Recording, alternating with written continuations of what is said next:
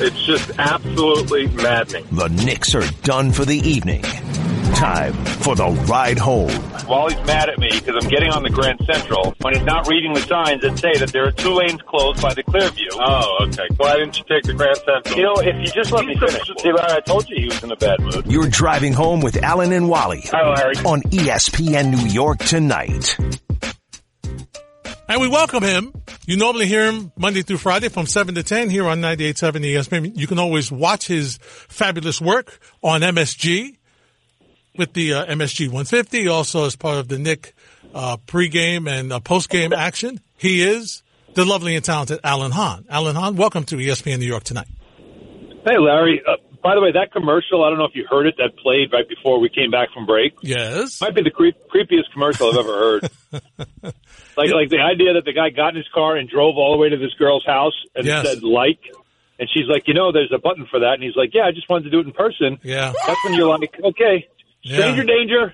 Absolutely. Like, absolutely. That creepy guy that decided to get in his car and drive all the way across town to tell me you like something I post on social media. Uh-huh. Very, very concerning. Absolutely.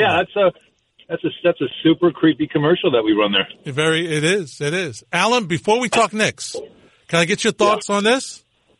The Yankees released Jacoby Ellsbury and designated Greg Bird and Nestor Cortez for assignment. As a Yankee fan, your thoughts? I mean, I forgot Ellsbury was still on the team. You know, there's some. It really is, though. It tells you something about when you're a successful franchise and you make an epic mistake. I mean, just an epic blunder. Yeah. That, you know, you spend that much money on a player that really never plays for you, a zero impact, and yet no one really even says a word about it. Mm-hmm. You know, no one's saying a word about it. Like, it's not like this terrible decision. Like, think of all the contracts that have been given out by all the other New York teams since the Ellsbury contract. Yep. And how much those teams have been Tremaine Johnson is a great example. Like, what a terrible contract. He's not good and all that. It's your favorite player. It is. Jacoby Ellsbury, like, It's like we just, oh, that's right, I forgot he's on the team. Mm-hmm. Oh, okay, he's gone. Like, it's nothing. Now, Greg Bird is the one, though. You know, what a terrible story that is of a guy that, when we see them, it happens. Immensely talented, can't stay healthy. You know, and I feel bad for these guys. You think Greg Bird wants to be hurt? You think he always wants to have these? No, the guy wanted to be everything that Yankee fans wanted him to be, the first baseman of the future, another guy that can hit bombs, a good third baseman.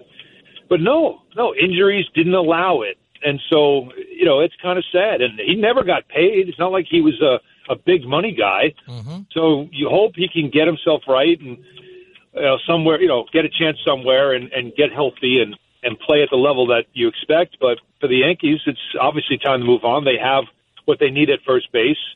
So there was no reason to keep him around. But to me, the Ellsbury thing, though, Larry, it's amazing. That is one of the epically bad contracts given out this decade in New York, right? Like, it is. Up there. It is. Top five? Would you argue top five? Right behind Kagawa. Like, there's some bad – you know, so the fact that we don't even sniff at it tells you all you need to know about the success of the Yankees and how they're so good that even with that kind of a mistake, you don't even notice it. I mean, not that the Mets would spend that type of money, but we would be killing the Wilpons if they did something like that. I mean, we're killing them for Cespedes. The Cespedes contract is all, I heard he's taking VP now. Yay! That means he's still going to miss half the season. It's okay. He's going to miss half the season. So what? Yay! Like, right? But, you know, like that thing is what. When you're limited, again, if you have a salary cap or if you're a team that doesn't spend, you're limited with your funds, these things are debilitating. But you're the Yankees, so you can live with it. Yep, you can. Here's the question, Alan. Alan, I'm torn with this Knick team. And the audience, we've been talking about it, and we've been talking about it tonight. And here's where I'm torn. Yeah, what's the feedback been? I'm curious. Well, we put a poll up. We asked were people frustrated, hopeful, or not surprised with tonight's loss. Because, you know, they're up 17. You see what they did the last two games. They're up 17 on the road against a team that's undefeated at home. I don't care if they're missing somebody. They're still undefeated at home. And you go up 17, and then, Alan, you know it's coming. Okay, you know that, that there's going to be a run that every team makes at home, and you wonder, okay, how will they finally learn to hold on? And after the game, what does Fizdale say? We talk to the players. They say, we got to defend the three. We got to move the ball. They know, so as they know, that means we're moving forward. No, because they know this, that they're yesing him to death, Alan. They're yesing him to death. They see this in the video. You don't think that they've lost enough games and have done this during the season that they don't know that they need to move the ball? They don't know they need to defend the three better? So I'm torn. I don't know how to evaluate this team. Well, it's not. There's no moral victory here. Nope. You know, it's the same frustration as Spurs, Nets, that game in Boston. You know, it's the same frustration. What I take from it, however, is they're at the very least, starting to look like an actual team now. So I begin there. They look like a team. You know, they look like a team that's understanding how to play, you know, and they have a rotation. So if I'm trying to at least say there's something going on, this is something just to watch. Their defense has been so much better. But what you're saying, though, about what they need to do, I'm saying what I see in that game is they continue to have a talent deficiency. Ben Simmons changed the game, Larry. Mm-hmm. He changed the game. Yeah. End of the third quarter. Like, first of all, Morris misses a three that would have put him up 20. Yep. And it was a good look. He just missed it. Go down the other end, and Horford hits some kind of a three-bouncer off the top of the backboard, and it goes in, and now it goes from 17 quickly, right? Like, I mean, from 17 to 14 in a blink of an eye. Mm-hmm. And so what would have felt more like a blowout started turning back into, okay, this isn't as, you know, this is a close game still. And then Simmons did what stars do. He's the best player on the floor. He just turned it on defensively, got after it. The Knicks got rattled because, again, they don't have a talented superstar-type player who can understand what's happening in that moment. Okay, he's imposing his will. Now I impose my will, and I'll control our offense, and I'll get us buckets to keep us up by 15 or 20 to keep them at that arm's length. But no, it was empty possession after empty possession, and it turned into a street fight that was very entertaining but also maddening. Mm-hmm. You know, because there was, again, you know, Morris down one, goes 1-on-3, tries to draw a foul. He's not getting the call. It's hero ball, and he misses. Mm-hmm. They go down. They don't put a hand up, three-pointer. Ball game. I mean, it's as simple as it. 90 seconds to go. You've got the ball off a steal. You're working your tail off, and you can't finish at that end because you're not dynamic enough. You're just not. They're not good enough talent-wise. Yes, and so the frustrations are all over the place. And I know you're going to get fans. Fizdale screwed up this game. How did he leave Milikina out of it? Milikina's got to sit at some point. He played 35 minutes, so you can try to find fault with coaching. But this was a talent deficiency. The other team's superstar said, this ain't happening on my floor, turned it up, and the Knicks had no answer for it. And then when it came to winning time, they couldn't make the big plays down the stretch.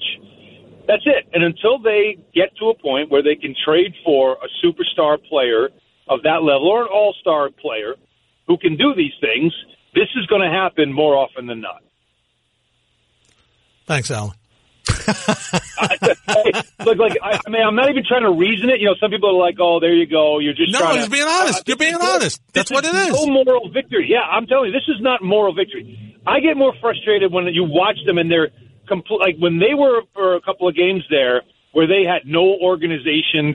You know, they looked sloppy. They were just kicking the ball out of bounds, like self-inflicted wounds. Yeah. Like when I saw that. That's when I said to myself, like, this is a problem. Like, you're giving games away. Like, you can't do this. So that's when I felt, like, frustrated to watch them play. Mm-hmm. This was different. I watched them play. They played hard. Yes. They did the best they – I felt like they did the best they – because they made mistakes because, again, this is about talent. You don't have enough talent, you're going to lose. And they clearly, at that moment, the best player in the game decided – I am not going to let this happen. We're down 17. That's it. And they turned the game over. He turned the game around by getting after it defensively, by just ratcheting up the pressure, by making big-time plays. And the Knicks had no one who really could answer it. And yet, they were still down one with 90 seconds to go in the game. So you're there. You're getting closer. But I feel like until this team either has a player, a young player, whether it's R.J. Barrett one day, but he's 19, emerge as a star, they're going to have to go out and get one. They're going to have to find a way. And that's why the roster's built the way it is with the 1- and 2-year deal guys. So when a star becomes available, they can make a trade for him. Because that's it. Because you look around the league, you don't win consistently if you don't have a star on your team that can put games like this away. Got to have a closer. Got to have a closer. You know what it is? They needed Mo Rivera. They had Edwin Diaz. Yeah. Yeah. How about that? One last thing. I get this call all the time. People are asking. Alonzo Trier has a lot of fans, Alan. They love his scoring. Is it the defense that's keeping him on the bench? Yes.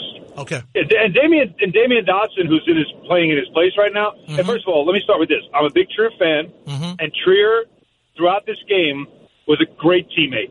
Off the bench, cheering, like he was engaged. So you didn't see a guy pouting or disengaged because he's not playing. And I appreciate that about him. Mm-hmm. But Damian Dotson was getting his minutes because Damian Dotson comes in the game and he gets after it defensively. He's got long arms. He's got good instincts defensively. He can move his hips. He can stay in front. Rebounds a little bit too, Alan. Yes, he does at the guard position. But Damian Dotson also went 1 for 6 in this game and was -12.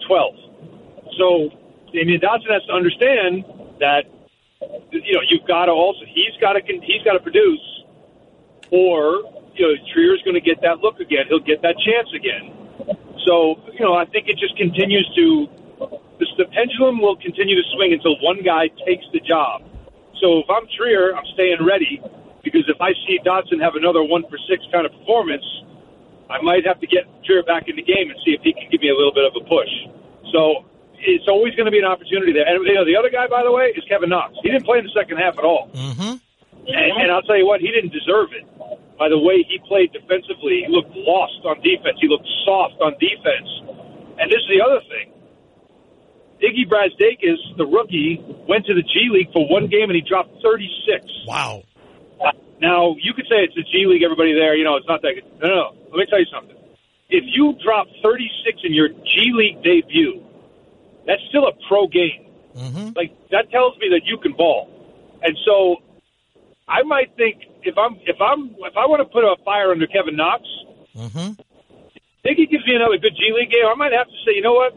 Let me see what you look like in that spot. I'm with you. You can't. You just can't keep. Everybody says it's about developing young players, and you got to just give them time. And no. It's also about making them understand how hard you have to play to earn the minutes you're getting. Be competitive, and if you're not being competitive, someone else is going to take your minutes. And if it's another 20-year-old, I'm all for it. Absolutely. You can hear him tomorrow night from 7 to 10 following the Michael K. Show. He's Alan Hahn, and the way I hear the tires spinning, you'll be home shortly, which means I have a short trip home tonight. That's a good thing. Yeah, actually, yes. I don't want to jinx it.